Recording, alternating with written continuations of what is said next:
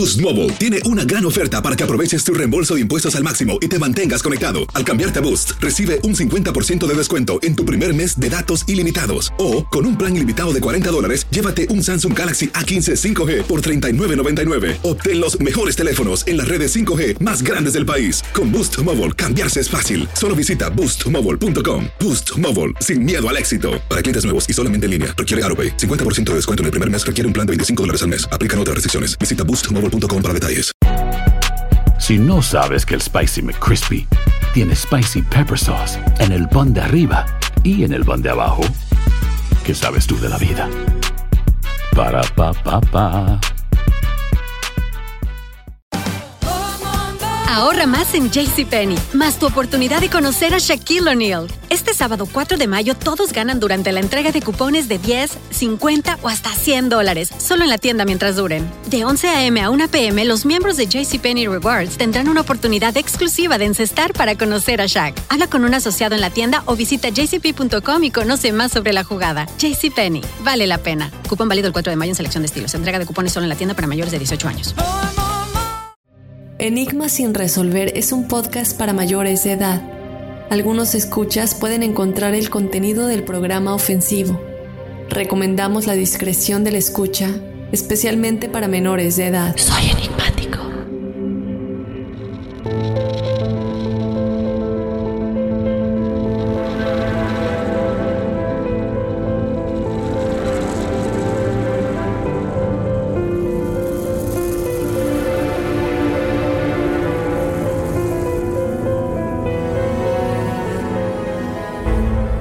Cuando los peores temores de Nanette Krentel se hicieron realidad, los investigadores se quedaron llenos de dudas entre las cenizas de la casa que Nanette compartía con su esposo.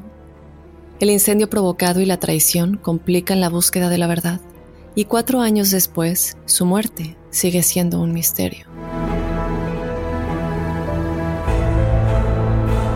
Acompáñame a analizar a detalle todo lo relacionado con el misterioso caso del asesinato de Nanette Krentel.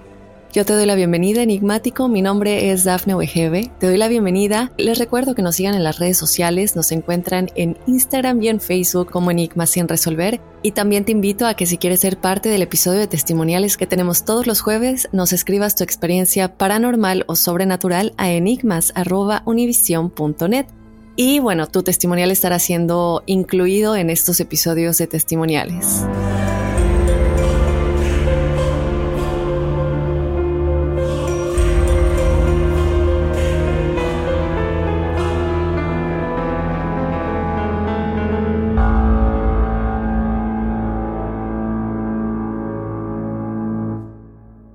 Boost Mobile tiene una gran oferta para que aproveches tu reembolso de impuestos al máximo y te mantengas conectado. Al cambiarte a Boost, recibe un 50% de descuento en tu primer mes de datos ilimitados. O, con un plan ilimitado de 40 dólares, llévate un Samsung Galaxy A15 5G por $39.99. Obtén los mejores teléfonos en las redes 5G más grandes del país. Con Boost Mobile, cambiarse es fácil. Solo visita boostmobile.com. Boost Mobile, sin miedo al éxito. Para clientes nuevos y solamente en línea, requiere AroPay. 50% de descuento en el primer mes requiere un plan de 25 dólares al mes. Aplican otras restricciones. Visita para detalles. Hay gente a la que le encanta el McCrispy y hay gente que nunca ha probado el McCrispy. Pero todavía no conocemos a nadie que lo haya probado y no le guste. Para pa pa pa.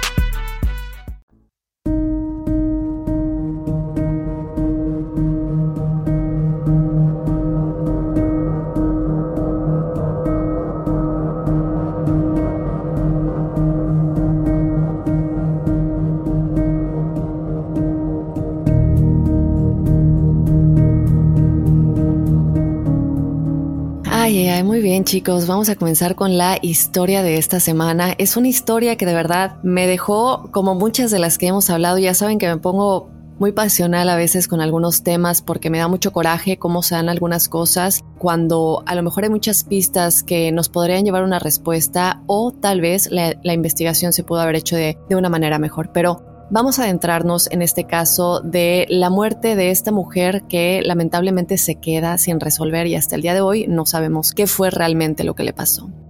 Todo sucedió en Macomb, Luciana, que es realmente una pequeña ciudad en la que Nanette y su esposo Steve habían vivido durante unos 17 años. Nanette y Steve se conocieron en 1994 para hacer referencia desde hace cuánto tiempo que han estado juntos, o bueno, se conocen, pero realmente sí están juntos mucho tiempo, ya vamos a platicar de eso. Y bueno, en el momento en el que ellos dos se conocen, Steve tenía dos negocios diferentes. Uno era una tienda de buceo y el otro era de mm, como los marcos de fotografías, ¿no? En esta última es donde ellos se conocieron porque Nanette, de hecho, en este entonces estaba buscando trabajo, entonces ella va a esta tienda en busca de trabajo, Steve la entrevista, eh, se caen muy bien, a él pues realmente le gusta Nanette y la termina con contratado. Con el paso del tiempo, eh, la amistad entre ellos dos comienza a crecer, se empiezan a volver muy cercanos. En este entonces, Steve, de hecho, estaba casado, cabe aclarar, y con el tiempo, él como que comienza a tener problemas con la esposa con la que estaba en ese entonces. Entonces, él le dice a Nanette que va a hablar con su esposa, que se quiere separar de ella, que quiere estar con Nanette, y Nanette pues está enamorada de él ya en este, en este punto, ilusionada, feliz, y llega un punto en el que, en efecto, efecto, Steve y su esposa se terminan divorciando oficialmente. No mucho después de eso, Steve y Nanette se casaron, realmente no perdieron el tiempo. ¿Qué sucede? Steve tenía un hijo con su esposa anterior, su hijo se llamaba Justin, y Steve y su ex esposa compartían la custodia de Justin. Se dijo que Nanette realmente hizo todo lo posible por ser una muy buena madrastra, siempre trataba de darle lo mejor a Justin, de portarse, pues no como su madre, porque no buscaba nunca reemplazarla, pero sí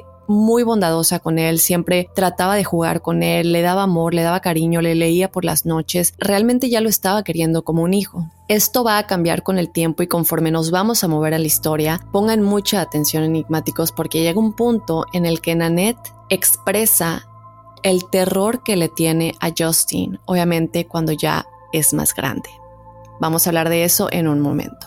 Bueno, entonces en este momento en el que ellos se casan, él tiene dos años y están compartiendo la custodia. Y en 1997 Steve terminó cerrando estas dos tiendas que tenía y comienza a trabajar para el departamento de bomberos local. Él comienza obviamente desde abajo, pero realmente es que va subiendo de puesto y subiendo y subiendo hasta que se vuelve el jefe de bomberos. Llega a la cima, se vuelve el jefe de todo el departamento de bomberos y en ese momento Nanette estaba trabajando en un kinder local. No estoy 100% segura qué es lo que ella hacía en este kinder si estaba en la administración o si era maestra, pero sí sé que trabajaba en este kinder local. Ella era muy feliz en ese trabajo, todos la querían mucho y de hecho terminó durando en ese trabajo 14 años. Entonces, bueno, los dos deciden que eh, son felices, están en un punto en sus vidas en el que realmente sienten que lo tienen todo y deciden que iban a construir su propia casa. Entonces, en el año 2004, 10 años después de haberse conocido y ya haber estado casados, deciden construir esta casa. Vamos a estar poniendo fotografías de la casa en las redes sociales, pero para que se den una idea, la casa realmente es que estaba en medio de la nada.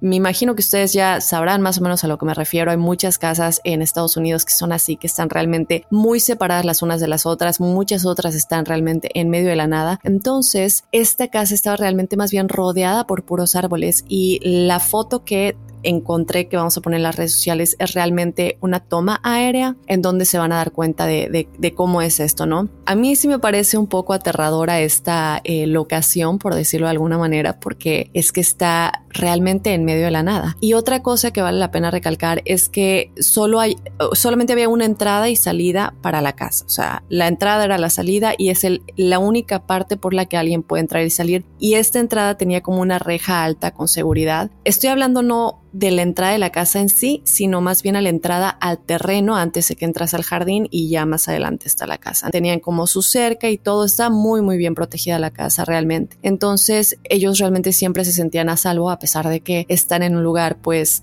muy solitario y además el primo de Steve también vivía muy cerca de ellos, aunque no se pueden ver las casas entre sí, por los árboles. En esta toma aérea de la cual les estaba platicando, sí se puede ver que el primo estaba bastante cerca. Steve y Nanette simplemente eh, amaban su hogar. Como les digo, están viviendo pues prácticamente el sueño americano. Tienen su propia casa, viven bien, ganan bien los dos, tienen un buen patrimonio y pues este hogar, el cual construyen, la idea es que sea la casa en la que van a envejecer, ¿no? La casa en la que van a ver crecer a sus nietos, la casa en la que van a vivir para toda su vida juntos, siendo compañeros de vida o por lo menos es lo que Nanette pensaba. Sin embargo, el 14 de julio del 2017 era realmente una mañana normal supuestamente porque hay otra teoría que dice otra cosa, pero no me quiero adelantar como siempre. En esta mañana supongamos que así es como sucedió. Era una mañana normal y Nanette se despertó, le prepara el desayuno a Steve porque se iba a trabajar, le prepara también el almuerzo porque bueno, normalmente él se quedaba en el trabajo hasta que era la hora de la cena, o sea, él llegaba ya para la cena, le prepara su almuerzo y se lo da y ella lo acompaña a la entrada como normalmente lo hacía, se despiden, se dan un beso y Steve se sube a su camioneta y se va a la estación de bomberos eh, a, a trabajar como cualquier otro día. Cabe recalcar, sin embargo, que el turno de Steve comenzaba a las 8 de la mañana. Sin embargo, todos sus compañeros, no estoy diciendo algunos,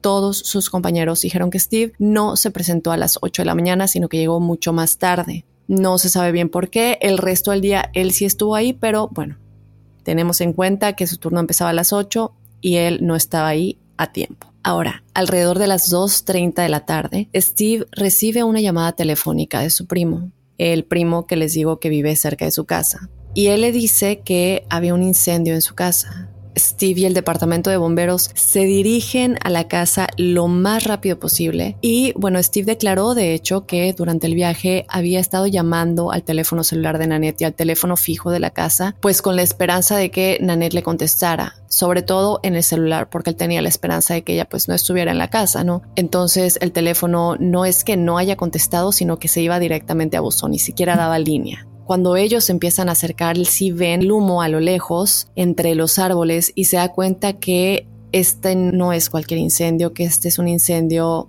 que va a destruir a su casa. Entonces él declara que él estaba esperando en ese momento que fueran los árboles realmente los que a lo mejor se habían prendido en llamas, que no era su casa realmente eh, la que tenía el incendio, pero lamentablemente cuando se acercan más, pues se da cuenta que sí es su casa. Steve de hecho dijo que estaba mirando a su alrededor esperando que Nanette no estuviera en la casa después de que hace la llamada con la misma esperanza, pero entonces fue cuando miró hacia el área del garage donde tienen sus dos vehículos, sus dos autos, y los dos estaban ahí, obviamente en llamas de igual manera. La casa es muy grande, enigmáticos, y estamos hablando de que toda la casa en cuestión de minutos, el incendio se convirtió en algo increíble. De nueva cuenta les digo, no estamos hablando de una vela que se cayó, eh, un pequeño accidente de, no sé, un aparato electrónico. Esto es algo que va más allá. Evidentemente, me imagino que ustedes ya se imaginan que estoy hablando de que es algo provocado. Y por otro lado, bueno, él sí ve los vehículos, a, pesar de que tenía la esperanza de que ella no estuviera en la casa, él ya en ese momento sabía que ella sí estaba dentro, ¿no? Entonces, y porque también cabe recalcar que, como les dije, están en un área muy, muy recluida, por tanto, no podían ir a ningún lado sin los coches, no es como que vas al parque de la esquina o a la tienda de la esquina como nosotros, están realmente alejados del resto de los comercios y todo esto. Entonces, bueno, los bomberos encuentran el cuerpo de Nanette en el baño principal, en el piso, que es de hecho el baño de su recámara, la, la recámara principal. El cuerpo de Nanette estaba gravemente quemado, completamente irreconocible y lamentablemente también encontraron a su perrito al lado de ella. Ellos tenían varias mascotas, pero solamente uno de ellos fue el que se encontró junto a Nanette. Entonces la policía y los bomberos comienzan ya evidentemente es momento de evaluar la escena para tratar de entender qué es lo que sucedió. Bueno, Steve tiene que hacer la terrible llamada a la familia de Nanette, decirles lo que había sucedido. Yo no imagino lo terrible que debe ser pensar que un ser querido fallece en, estas circunstancias. Eh, si sí fue por el incendio, que ya nos vamos a adentrar a otras teorías, y que ella pues no pudo escapar. El padre de, de Nanette y la hermana estaban completamente devastados. Steve le dijo en ese momento al padre de Nanette que él pensó que tal vez Nanette había entrado a la casa en llamas para intentar reunir a las mascotas y poder sacarlas, que creo que es un instinto que cualquiera de nosotros tendría si nuestra mascota está dentro, pero en ese momento ella no habría podido salir y evidentemente terminó asfixiándose por el humo, porque también cabe aclarar que muchas de las personas que fallecen en incendios no realmente fallecen por el fuego, sino más bien porque primero se asfixian. La hermana de Nanette en ese momento no está completamente decidida de que esto es lo que sucedió. Posteriormente, el padre de Nanette también está de acuerdo con ella y también todos sus amigos y seres queridos, la gente que trabajaba con ella en este kinder, eh, los amigos, sus mejores amigas también, tenía varias amigas cercanas. Eh, realmente es que lo que ellos pensaban es cómo es posible que no haya podido salir del incendio de una casa tan grande si empezó en algún lugar de la casa, digamos, no sé, en la sala, y todavía tienes todo este gran espacio, si hay una, una manera de salir. Y recuerden, porque no quiero que se confunda, cuando yo dije que hay una entrada en la casa por eso lo dije, no me refiero a una puerta principal de la casa como tal, sino la entrada a la propiedad tal cual. Entonces ellos dicen, no puede ser que no haya podido salir. Esto es imposible y no lo creen.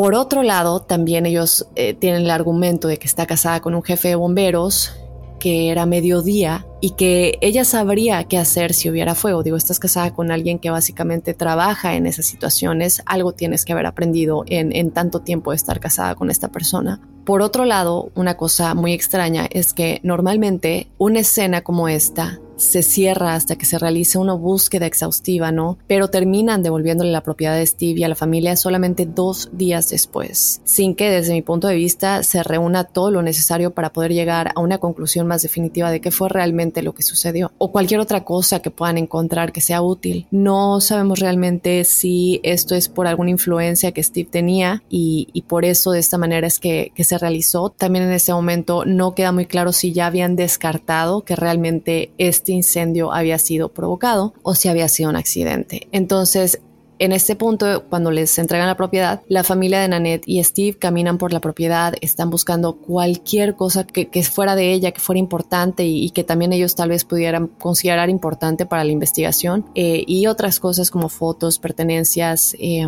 cualquier cosa realmente. Luego también ayudaron como a limpiar los escombros de la propiedad. La casa realmente había desaparecido por completo, incluso se quedó completamente sin paredes ni techo. Eh, fotos vamos a subir, pero cuando digo que la casa se consumió por completo es así. Es increíble que una propiedad tan grande termine en esas condiciones, entonces estamos hablando de un fuego demasiado intenso. Vamos a movernos ahora al 21 de julio del 2017, cuando Steve realiza el servicio conmemorativo para Nanette y este servicio se llevó a cabo en el kinder de hecho en el que trabajaba Nanette, porque pues como les había dicho, ella había trabajado ahí mucho tiempo, durante 14 años, fue una gran parte de su vida, ella amaba su trabajo, todos la querían mucho a ella y pues parecía el mejor lugar para celebrar su vida.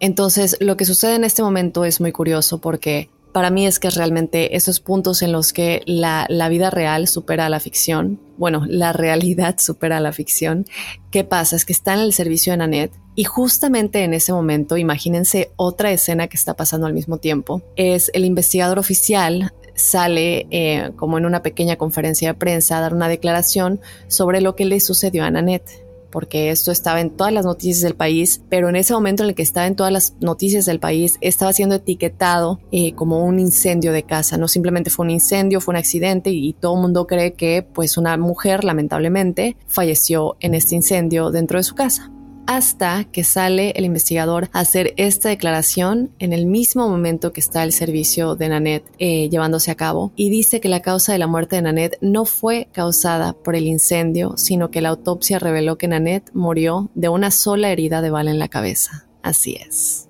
Lo que quiere decir lo que ya nos imaginábamos, esto no fue un accidente, alguien la mató y posteriormente creó este incendio para ocultar todo. El servicio de Nanette continúa y luego, como les digo, imagínense estas dos escenas. Todos los teléfonos celulares de toda la gente en el servicio comienzan a sonar y a sonar. Todos están viendo sus teléfonos mientras el servicio se está llevando a cabo y la gente comienza a hablar entre ellos. Steve no sabe realmente qué es lo que está pasando. Todos están como, ya viste esto, se están mostrando los celulares entre sí y bueno, evidentemente todos están sorprendidos. De pronto Steve escucha que alguien dice, mira, sabía que ella no se murió por el incendio. Él no entiende de lo que están hablando hasta que se da cuenta de que esto es algo más que pudo haber sido un homicidio. Cinco días después del incendio, la policía regresa al lugar y luego comienzan su investigación formal. Eso sí, en esos cinco días, Steve y la familia ya habían limpiado como les digo, muchísimos escombros, ya no se veía igual y como les había dicho, si había evidencia entre los escombros, pues ya se habría limpiado una gran cantidad, lamentablemente. Por eso es que yo decía, yo considero, o bueno, desde mi punto de vista, no debieron haber entregado la propiedad tan pronto a Steve y a su familia. Yo puedo comprender que a lo mejor en ese momento no estaban seguros si había sido un incendio provocado, pero en este tipo de casos es cuando te das cuenta de cómo muchas veces las investigaciones toman un curso que no debieran tomar porque se apresuran demasiado. Aquí, hasta que no se examine el cuerpo de Nanette, se dan cuenta que tienen que regresar a la propiedad y ahora sí examinar lo que no se dieron tiempo de examinar antes. Pero, ¿qué pasa después? Bueno, durante la investigación pudieron descubrir varias armas en la casa. Muchas de estas armas resultaron muy dañadas por el fuego y Steve y Nanette tenían alrededor de 30 armas. Evidentemente esto es pues no es normal para la policía. Le preguntan a Steve por qué tienen tantas armas, ¿no? Entonces él dijo que a él y a Nanette les gustaba recolectar las armas y que ambos tenían mucha experiencia con ellas. Durante su búsqueda pudieron encontrar seis armas entre los escombros. Ahora, la bala que se encontró en la cabeza de Nanette no se pudo concluir de alguna manera de dónde vino, si era de alguna de las armas de la casa, porque evidentemente estaban tan quemadas que no pudieron hacer las pruebas necesarias de la mejor manera, ¿no? Para identificar si la bala coincidía con una de estas armas, lamentablemente. Entonces, vamos a regresar a dónde fue encontrado el cuerpo. Como les había dicho, fue encontrado en el baño principal, en su cuarto, ella estaba en el piso y sí se descubrió que había un arma que se encontró bastante cerca de donde se encontró su cuerpo. Entonces, con esta información, de nueva cuenta, nos vamos a lo mismo, el sheriff se apresura demasiado a inclinarse hacia que la muerte de Nanette fue un suicidio y él realmente estaba muy insistente en esta teoría, insistente no solamente dentro del departamento de policía, pero también con los medios de comunicación constantemente inclinando esta idea para que, bueno, pues no sé, de alguna manera tal vez todos nosotros lo creamos, únicamente porque el arma estaba cerca, ni siquiera junto a ella, cerca.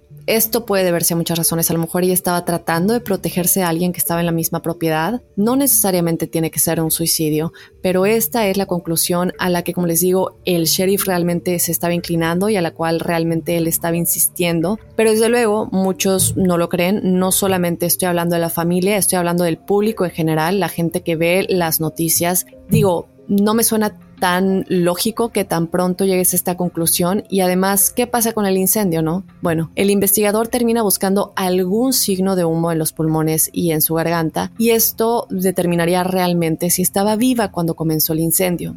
Ahora, eso podría darnos evidentemente algunas pistas si te suicidaste. Entonces, la, digo, si queremos creer la teoría del suicidio, a lo mejor la única manera en la que yo lo puedo ver es que cuando ella vio que ya no había salida, pues pensó que a lo mejor sería más fácil darse un balazo en vez de morir por causa del incendio, a lo mejor se sufre menos, evidentemente. Es la única manera en la, que, en la que yo podría asumir que ella decidió suicidarse, pero de nueva cuenta, ¿no? ¿Qué pasa con el incendio?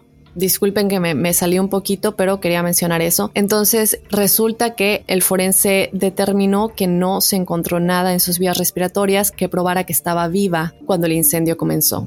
Bueno, pues con esta nueva pieza de información se cree que el incendio se inició después de que ella murió, evidentemente. Debido a que el cuerpo de Nanette estaba tan, tan quemado, no había forma realmente de que se hiciera como un kit de prueba de violación para saber si alguien abusó de ella o que buscaran, no sé, signos de lucha o ataque, que ella hubiera tratado de defenderse de alguien. Entonces realmente no tenían mucho de qué partir en el aspecto de que alguien lo hubiera agredido, lo hubiera matado dentro de la casa antes de que se iniciara este incendio. Ahora, en la escena del crimen sí había señales de gasolina que se utilizó para acelerar el fuego. La evidencia mostró que la gasolina se vertió en toda la sala de estar y en el dormitorio principal para encender el fuego intencionalmente. Los investigadores localizaron una grabadora de video digital que son, no, estoy hablando de una grabadora para grabar, sino son estas como pequeños equipos que realmente guardan todas las imágenes de un sistema de seguridad. Entonces, esta grabadora se encuentra en el dormitorio principal y evidentemente estaba enterrada entre los escombros y también dañada por el fuego. Pero ¿Por qué es tan importante esto? Bueno, resulta que Steve y Annette tenían un monitor enorme instalado en el interior de su casa, en donde puedes ver las distintas partes de la casa, puedes ver la parte de atrás, la parte de adelante, la sala, en todos lados tenían. Y si tú haces este monitor, pues realmente es que puedes ver todo lo que está sucediendo en todas partes, ¿no? Al mismo tiempo. Y como les dije, todo esto se estaba grabando y guardando en esta grabadora digital que se encontró. No había forma de que alguien pudiera entrar o salir de la casa sin ser captado por las cámaras de seguridad. Entonces, cuando los investigadores encuentran esta grabadora, dicen, evidentemente tuvo que haber captado lo que sucedió el día del incendio, tuvo que haber captado si alguien entró y aquí está nuestra respuesta. Lamentablemente estaba tan quemada que estaban pensando que tal vez el asesino o quien hizo esto, evidentemente, sabía que esta grabadora digital estaba ahí porque se roció mucha gasolina a propósito, específicamente encima de este equipo, para asegurarse que va a ser completamente destruida. Entonces, eh, los investigadores terminan enviando esta grabadora al FBI con la esperanza de recuperar las imágenes del día del incendio porque esto les dirá todo. Desafortunadamente, enigmáticos, la poquita esperanza que tenían de que realmente se pudiera recuperar algo, la perdieron porque llegaron a la conclusión de que sí estaba muy dañada y no se va a poder recuperar absolutamente nada. Entonces seguimos como en un punto muerto, que es lo que realmente sucedió. Los investigadores llegan a la conclusión de que tenía que ser alguien que estuviera familiarizado con la casa y más específicamente el diseño de la casa, porque quien quiera que lo haya hecho tenía que saber en dónde estaba esta grabadora, saber que está específicamente en la recámara principal. Naturalmente, tienen que cuestionar a Steve porque todas las señales apuntan a él en este momento. Ahora, Steve estaba completamente eh, abierto a que lo entrevisten, a que lo cuestionen. Él nunca se escondió, nunca se portó, no sé, raro. Bueno, sí hay algunas entrevistas en las que sí se porta un poco extraño, pero digo, en este momento él se está comportando bien, comprensivo de que lo entrevisten y como que quiere ayudar. Por otro lado, pues él sabe que él es el jefe de bomberos local y que esto no se va a ver bien para él, ¿no? Los investigadores deciden investigar mucho más Steve qué está sucediendo en el matrimonio y descubren que el matrimonio entre Steve y Nanette no iba bien desde hace mucho, mucho tiempo. ¿Qué sucede? Bueno, dicen que el que la hace una la hace dos y la hace tres. A veces aplique, tal vez, a veces no. No lo sé, pero en este caso sí aplica porque así como Steve engañó a su esposa con Nanette, de igual manera estaba engañando a Nanette con una mujer con la que trabajaba en la estación. Ahora, algo que creo que es importante recalcar es que hubo un par de veces en que Nanette fue a la estación de bomberos para visitar a Steve y ella realmente se dio cuenta de que algo estaba sucediendo entre ellos. Eh, um, por, lo menos le daba una sensación muy extraña, ¿no? Es como que tienes ese presentimiento, algo te está diciendo, hay algo más allá, ¿no? Ella expresó varias veces que parecía que estaban coqueteando y Nanette simplemente sabía que algo estaba pasando. Ella sabía que había algo más y todo esto lo sabemos porque ella se lo confió a una de sus mejores amigas. No estoy realmente segura cómo, pero Nanette se enteró en algún punto de que Steve sí estaba teniendo una aventura con esta mujer. Digo que no estoy segura porque él nunca lo confesó, él nunca le dijo nada, pero llegó un punto en el que ella ya no estaba dudando y le expresa a su amiga, ya sé que esto es verdad. A lo mejor le encontró unos correos, mensajes de texto, a lo mejor los vio besándose en algún lugar, eso no nos queda 100% claro. Lo que sí nos queda claro es que ella le expresa a su amiga que ya estaba segura que sí le estaba engañando y que lo iba a confrontar, iba a confrontar a Steve con esta información y que también lo iba a dejar, ¿no? Evidentemente no iba a poder vivir con esto. Entonces, en este punto, yo creo que no soy la única, me imagino que ustedes también ya estarán pensando, pues la tuvo que haber matado Steve, ¿no? Él quiere empezar una nueva vida con una nueva mujer. Si le digo todo a Nanette, ella va a solicitar el divorcio y voy a tener que darle la mitad de todo lo que tenemos es más fácil que yo empiece una vida nueva, me dan el seguro de la casa por el incendio y aparte, pues evidentemente no le tengo que dar nada, no a ella. Cuando Steve fue interrogado, dijo que sí estaba teniendo una aventura y que Nanette sabía que estaba teniendo una aventura, pero que solamente fue un momento difícil en su matrimonio. Él dijo que lo iban a arreglar, sin embargo, en otra entrevista dijo que se iban a separar. Entonces, aquí se contradice un poco porque da dos respuestas diferentes, ponte de acuerdo, ¿cuál es la buena? ¿O se van a separar o le iban a arreglar? Como las noticias informan sobre esto al máximo, pues en la comunidad todos piensan que Steve quiere limpiar su nombre, porque de hecho él fue a la policía y preguntó si podía hacer la prueba del polígrafo, y la policía le dijo que sí. Steve termina tomando una prueba del polígrafo y pasa la prueba del polígrafo. Pero yo quiero recalcar algo muy importante aquí. Eh, estas pruebas del polígrafo no está comprobado que sean 100% confiables. Uno, dos, hay gente que realmente sabe muy bien cómo utilizar estas pruebas. Por eso se dice que un psicópata, bueno, que los psicópatas y los sociópatas normalmente las pasan porque no les da remordimiento, no les da nervios, no les da nada que haga que, su, que sus latidos del corazón se aceleren un poco más o que su sangre empiece a fluir más rápido, que se pongan nerviosos eh, y todos este, estos tipos de indicadores, ¿no? Entonces, es muy cierto que cuando un psicópata mata a alguien y lo ponen en una prueba del polígrafo y le preguntan si mató a esa persona y él dice que no y la prueba del polígrafo dice que está diciendo la verdad, es porque ellos no tienen esta empatía y no tienen estos sentimientos que el resto de nosotros tenemos que los haría no pasar esta prueba. No estoy diciendo que Steve sea culpable, no estoy diciendo que él sea un psicópata o un sociópata, simplemente quiero poner esta información allá afuera porque a pesar de que haya pasado la, la prueba del polígrafo, esto no quiere decir 100% que ya se le debería descartar o que es inocente. Simplemente hay que tener eso en claro. Lo más importante con los investigadores no era realmente la prueba del polígrafo, sino que Steve tenía una coartada sólida. Él estuvo literalmente en el trabajo todo el día hasta que recibió esa llamada telefónica a las 2.30 de la tarde en la que su primo le estaba diciendo que pues había un incendio en su casa. Así que Steve no está completamente eliminado como sospechoso, pero por el momento pues no se tiene nada sobre él que pueda hacer que la policía lo, lo detenga, ¿no? Bueno, movámonos un poquito hacia atrás. Vamos a la noche antes del incendio.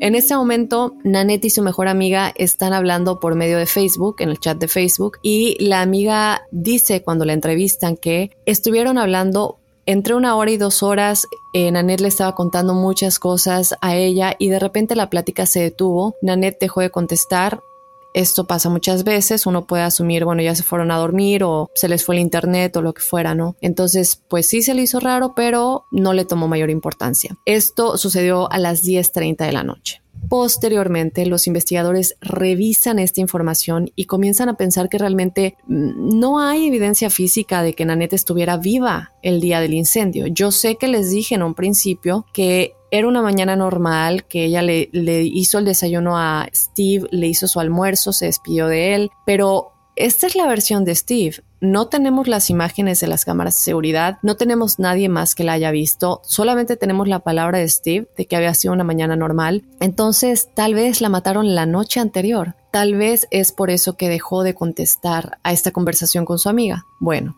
los investigadores llegan también a esta conclusión y deciden investigar también la cuenta bancaria de Nanette y ven que hubo una transacción realizada en un restaurante de comida rápida por alrededor de 7 dólares la mañana del incendio. Entonces, esto también no quiere decir que haya sido ella, tienen que verificar y asegurarse que fue Nanette quien hizo esta, esta compra. Deciden ir a la sucursal de esta tienda de comida rápida y pedir el video de vigilancia. Se dice que las imágenes son muy borrosas y creen que es ella y su perro. Ahora, ¿por qué digo que se dice? Normalmente, y nosotros hemos hablado de esto en muchos casos de investigación enigmáticos, incluso muchos de estos videos los hemos puesto en las redes sociales para que ustedes los vean porque son de dominio público y ya se le ha dado a los medios de comunicación, ya se le ha dado al público general para que nosotros lo veamos y podamos entender un poquito mejor qué es lo que está sucediendo en las investigaciones de homicidios y desapariciones. En esta ocasión no fue así. La policía dijo que no quería revelar las imágenes a los medios de comunicación debido a los autos que se detuvieron detrás de ella en el camino de entrada, pero que después de verificar la información de cada uno de los vehículos revelarían las imágenes. Entonces, bueno, ok, nos esperamos. Bueno, ya han pasado años y todavía no han publicado este video. Ahora, el sheriff dice que él está 100% seguro de que es ella, pero no quieren compartir las imágenes porque es una investigación en curso y no quieren comprometer el caso supuestamente y estoy haciendo entre comillas con mis dedos, aunque no lo puedan ver. Entonces, bueno, debido a todo esto, mucha gente cree que Nanette fue asesinada la noche anterior y que realmente ella no estaba viva la mañana en que el incendio sucedió. Después de que ven este video de esta tienda de comida rápida, el sheriff da una conferencia de prensa en la cual anuncia que Steve ha sido completamente eliminado de la lista de posibles sospechosos. Ahora bien, esto fue muy extraño porque normalmente no hacen esto. Normalmente no se va y se dice que el esposo ya ha sido completamente eliminado de manera tan rápida hasta que la investigación avanza un poco más, porque esto puede alterar mucho no solamente al público, que también a lo mejor esté involucrado de alguna manera en lo que sucedió, porque quieren saber y también quieren justicia para alguien de la comunidad. O por otro lado, se me ocurre que pudo haber sido una, una táctica para que él bajara la guardia, pero digo, de alguna manera tal vez se lo pudieron haber dicho a él directamente que ya estaba eliminado. No sé, déjenme saber qué piensan de esto. Ahora bien, regresan a ver otra vez quiénes son los sospechosos, quiénes nos quedan y los investigadores van y revisan todo, correos electrónicos, eh, con la esperanza de que esto les lleve a alguna parte. Y en estos correos electrónicos se dan cuenta que una amiga, una de las mejores amigas de, de Nanette, como les digo, ella tenía realmente muchas amigas, bueno, una de estas amigas recibió varios correos de Nanette en donde indicaba su temor por su hijastro, recuerdan que les comenté al principio, bueno, ella dijo en estos correos electrónicos lo peligroso que era Justin y ella le dijo a su amiga que no quería nunca estar a solas con él. Le tenía mucho miedo, se sentía en peligro y amenazada cuando estaba con él, eh, que tenía un muy mal genio, muy muy agresivo y pues simplemente estaba asustada de lo que él sería capaz de hacerle. Cuando Justin cumplió 18 años, él comenzó a comprar armas fue entonces cuando realmente ella se asustó muchísimo más porque él llevaba una arma con él siempre y ella sentía que, que él no era lo suficientemente responsable como para confiar que tuviera estas armas con él. Y aparte también es un adolescente y cuántos casos no de, tiroteos tenemos aquí en Estados Unidos. Yo creo que ella estaba muy muy asustada no solamente del carácter que tenía Justin, de lo impulsivo que era, sino que también tuviera en su control estas armas y que no supiera no solamente el temor que tenía por ella y por su vida, sino también lo que le podría hacer a otras personas, ¿no? Lamentablemente no había mucho que ella pudiera hacer, no han tenido una buena relación nunca, Justin no la quiere evidentemente, entonces ella habla con Steve directamente, le expresa sus miedos, le dice que no se siente segura estando con él, lo que lleva a que Steve hable con Justin y que le diga que no puede ir a la casa a menos que él estuviera presente. Él me refiero a Steve y luego, por supuesto, como es natural, Justin se ofendió por esto y se pelearon muy fuertemente. Justin termina mudándose y se casó un año antes de la muerte de Nanette. Ahora, como les dije, Nanette expresó esto en esos correos electrónicos es como la historia que se forma después de todo lo que le cuenta su amiga. Sin embargo, en entrevistas, Steve dice todo lo contrario. Él dijo que Nanette y Justin no tenían ningún problema entre ellos, que Justin estaba pasando por la etapa de adolescencia normal y que era como un adolescente con problemas, eh, no sé, a mí me parece que por lo que decían los correos de Nanette, ella,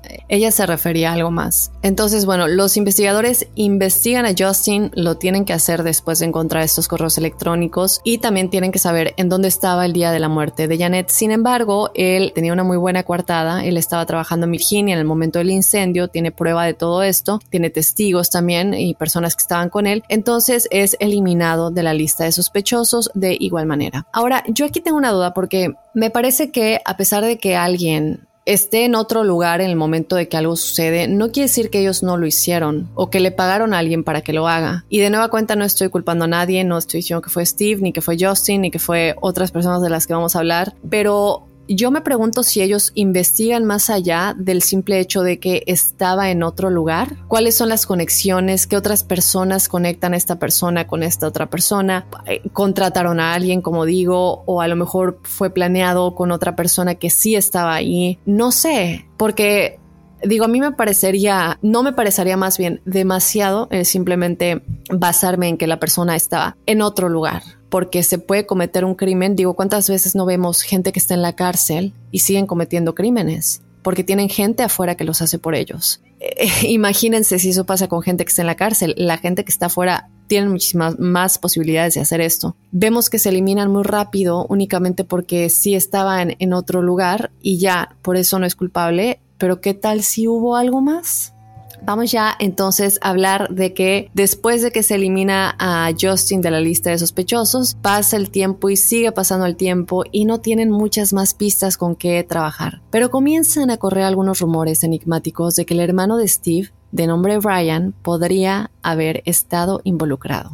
Entonces, vamos a hablar ahora de Brian. Él ya había estado en la cárcel en numerosas ocasiones, 36 arrestos para ser exacta, pero fue arrestado por varios asaltos, eh, asaltos que involucraron oficiales de policía y estuvo entrando y saliendo mucho de la cárcel. Eh, vemos que es una persona que evidentemente tiene problemas con las autoridades. Brian también lo que se dice es que a él no le gustaba Nanette, no le agradaba y se dice que también tuvieron un problema en el 2015 ¿Qué se supone que sucedió? Bueno, Brian eh, había llamado a Steve a altas horas de la madrugada y le preguntó si podía ir a ayudarlo a sacar su auto. Steve le dice que sí, que va a ir a ayudarle, pero no va solo, ¿no? Él, va con Annette, con su esposa, van a donde estaba Brian, pero no pudieron sacar el auto, estaba muy atascado. Llega un punto en el que pasa una patrulla, sale el policía y se da cuenta que hay como una pequeña pelea en ese momento, ¿no? Se están peleando, decide examinar el auto de Brian y se da cuenta que había drogas en el auto. Y en este momento Brian está en libertad condicional, nada más quiero aclarar. Entonces lo arrestan y se lo llevan. Ahora, se decía que Brian estaba muy enojado con Steve y con Annette porque creía que era realmente como culpa de ellos dos que lo arrestaran porque no habían llegado antes. Entonces, en este punto se dice que él culpa más a Annette porque él había llamado a Steve, únicamente que fuera Steve y por qué tuvo que venir ella contigo igual, ¿no? ¿Qué pasa? Después de este incidente lo condenan a dos años en la cárcel. Él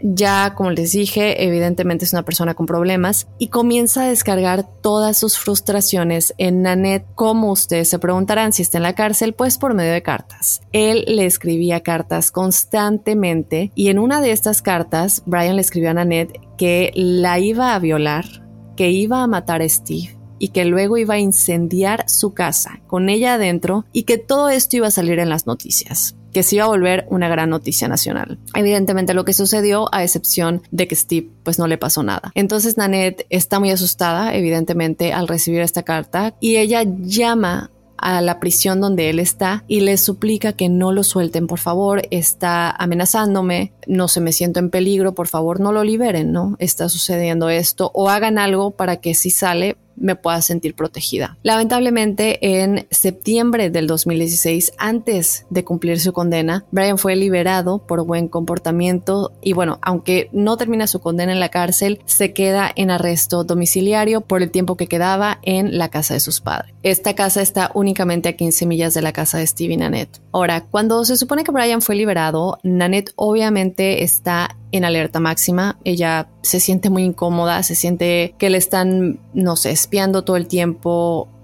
Digo, cualquiera se sentiría así, imagino, después de recibir esas amenazas. Entonces ella le dice a Steve que no se siente segura. Y la idea de Steve fue, pues vamos a poner más cámaras de seguridad. Así que consigue más cámaras de seguridad, las pone dentro y fuera de la casa y luego también colocó una puerta protectora frente a la puerta de la entrada, lo que les daría pues con más protección. Nane también puso una pistola en su mesita de noche y tenía otra en su coche y también tenía una en su bolso y aquí vemos que ella está luchando por sentirse segura. Se decía que no le gustaba mucho salir porque pensaba que la estaban siguiendo y se sentía más segura en su casa, detrás de todas las cámaras y con sus armas alrededor. Bien, Brian sale, está en arresto domiciliario y mientras está bajo arresto domiciliario, tiene que usar una de estas pulseras que se ponen en el tobillo y esto iba a rastrear su ubicación y controlaría sus niveles de alcohol. Entonces, esto significa que Steve y Nanette se sienten un poco más seguros porque el oficial de libertad condicional les dijo a Steve y a Nanette que esta pulsera tiene como una cerca geográfica, evidentemente por medio de un GPS, y si Brian se acercaba más de mil pies, se iba a disparar una alarma y luego se notificaba a la policía quienes tomarían cartas en el asunto de inmediato. Está bien, esto realmente nos hace sentir muy seguros, sabiendo que si Brian da un paso cerca de nuestra casa, la policía se va a poner en marcha rápidamente. No se confíen tanto enigmáticos porque lo que pasa después es ridículo y yo no lo puedo creer. Bueno, unos meses antes de la muerte de Nanette, ella encontró una colilla de cigarrillo en el pasillo que conducía a la puerta principal. Entonces, cabe aclarar que ni ella ni Steve fuman y ella se queda pensando que alguien estaba ahí en el pasillo que conduce a la entrada principal. Alguien entró a nuestra propiedad, evidentemente, y se pone muy nerviosa. De nuevo, viven en un área muy apartada. ¿Quién viene hasta aquí, a un área tan recluida? Y específicamente entra a mi casa y deja a propósito una colilla. Ella dice que sí logró ver a un hombre extraño en el camino que estaba parado frente a sus botes de basura y ya toma una foto de esta persona que también les vamos a poner en las redes sociales, se la envía a su papá y le envía un mensaje de texto a Steve diciéndole que hay un tipo misterioso ahí afuera. Steve le dice que no se preocupe, que está pensando demasiado, que está paranoica y que pudo haber sido el cartero, pudo haber sido USPS o cualquier otra persona que entrega correos o paquetería y que estaba reaccionando de manera exagerada. Pero cuando Steve fue a revisar las cámaras, porque de nueva cuenta tienen tantas cámaras, casualmente dejaron de trabajar por alguna razón ese día.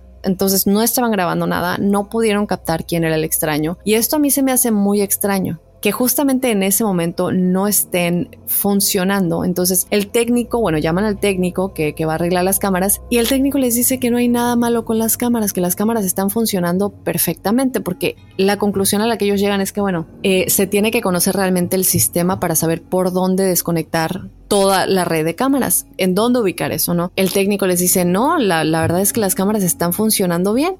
Lo que sucedió es que el sistema fue apagado, bueno, desconectado. Esto es muy, muy extraño, como les digo. Nanette le dice a Steve esto, Steve sigue diciéndole no te preocupes, estás exagerando, estás paranoica y esto es muy frustrante para Nanette porque algo le está diciendo, su intuición le está diciendo estás en peligro y siente que por más que intente sentirse a salvo, algo va a pasarle tarde o temprano, es tu pareja y ayúdame, algo me va a pasar, lo, siento dentro de mí que algo me va a pasar. Lamentablemente Steve no le hace mucho caso y yo creo que cualquiera de ustedes que me están escuchando enigmáticos también se sentirían muy frustrados igual que Nanette. Y aquí viene la parte más frustrante. ¿Qué pasa? Bueno, después de la muerte de Nanette, Steve descubre más tarde que este monitor de seguridad que tenía su hermano en el tobillo nunca fue activado por el departamento de policía. Así es. Es decir, que él pudo muy bien haber estado cerca de esa casa muchísimas veces y Steve sin saberlo, sintiéndose a salvo según ellos, y la policía ni en cuenta. ¿Qué pasa? Steve trata de averiguar por qué no se activó y le dijeron que sí estaban recibiendo correos electrónicos de la compañía GPS y tenían la impresión de que efectivamente estaba activada. El problema que es por qué estaban recibiendo correos electrónicos, porque este monitor también tenía la parte del alcohol, del nivel de alcohol, y esa es la que se activó pero no la de la locación. Entonces, nadie tiene idea, enigmáticos, de cómo es que se les escapó algo tan importante yo no estoy diciendo que, haya sido Brian 100%, nunca lo vamos a saber, pero ¿y si sí fue él?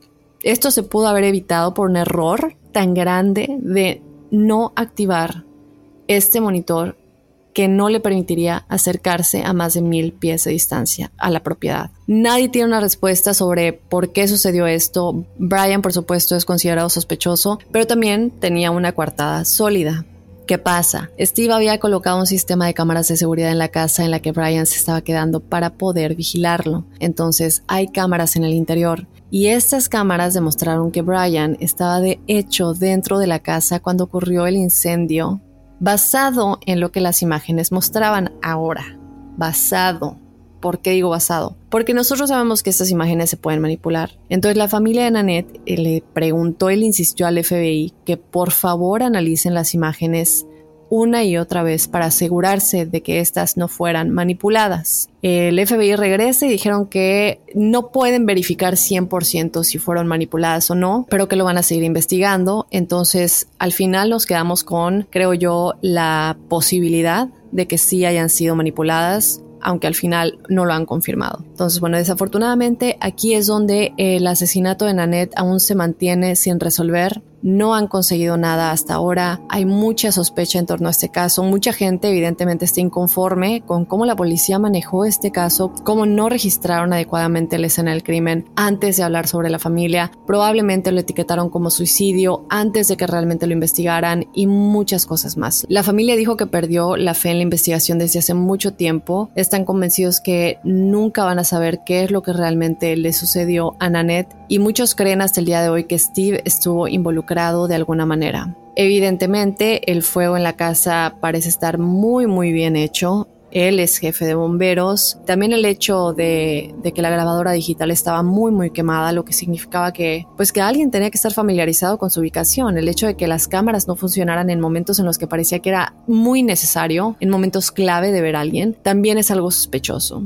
Lo único que no tienen sobre Steve es el hecho de que pues muchas personas pueden confirmar que él estaba en el trabajo en ese momento. Ahora, otros creen en la teoría de que la mataron la noche anterior y yo quiero saber si ustedes creen que esta teoría sea posible y que cuando la mataron sucedió en la sala no en el baño en donde su cuerpo fue encontrado. Y esa es probablemente la razón por la que quien lo hizo quemó tanto la sala de estar ahí porque, bueno, es donde estaba toda la evidencia, la sangre y realmente no hay pruebas de nueva cuenta, como digo, de que estuviera viva al día siguiente. Digo, está este video de McDonald's, pero ¿dónde está ese video? Y bueno, es la palabra de Steve. Ahora, por otro lado, está lo de el hermano de Steve Bryan, que los videos muestran que sí está en su casa. Si estas imágenes hubieran sido manipuladas, querría decir entonces que Steve tendría que haber estado involucrado en esa manipulación, porque yo sé que estamos pensando que es muy bueno porque él puso las cámaras para poder vigilarlo, pero ¿qué pasa si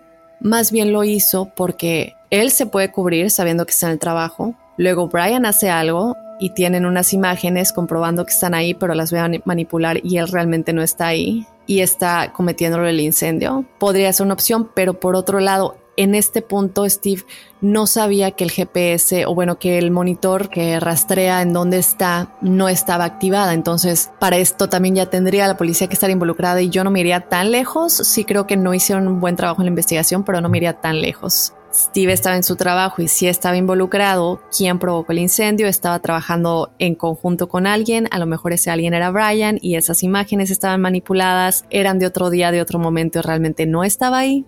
Como siempre, yo quiero escuchar qué es lo que ustedes piensan, por quién se irían ustedes, quién podría haberla matado y por qué. Déjenme saber lo que opinan. Síganos en las redes sociales. Estamos en Instagram y en Facebook como Enigma sin resolver. Por ahí déjenme sus teorías, a qué conclusión llegarían ustedes y todo esto. También te invito a que si quieres ser parte del episodio de testimoniales enigmáticos, nos escribas a enigmas.univision.net y también te invito a que nos descargues desde la aplicación de Euforia si te encuentras en el territorio de Estados Unidos porque esto ayuda a Enigmas sin resolver a crecer. Y bueno, sin más, ya voy a despedir del Enigma de esta semana, enigmáticos. Yo los espero el jueves con los testimoniales enigmáticos y luego el lunes con otro enigma sin resolver. Soy enigmático.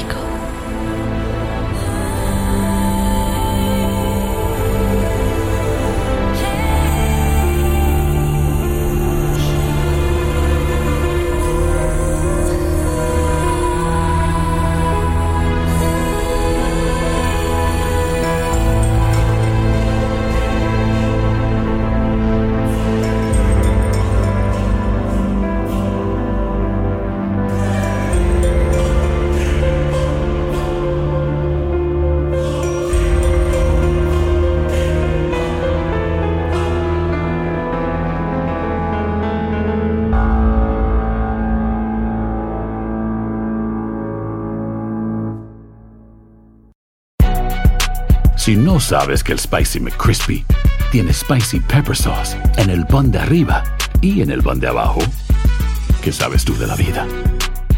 Para, pa, pa, pa.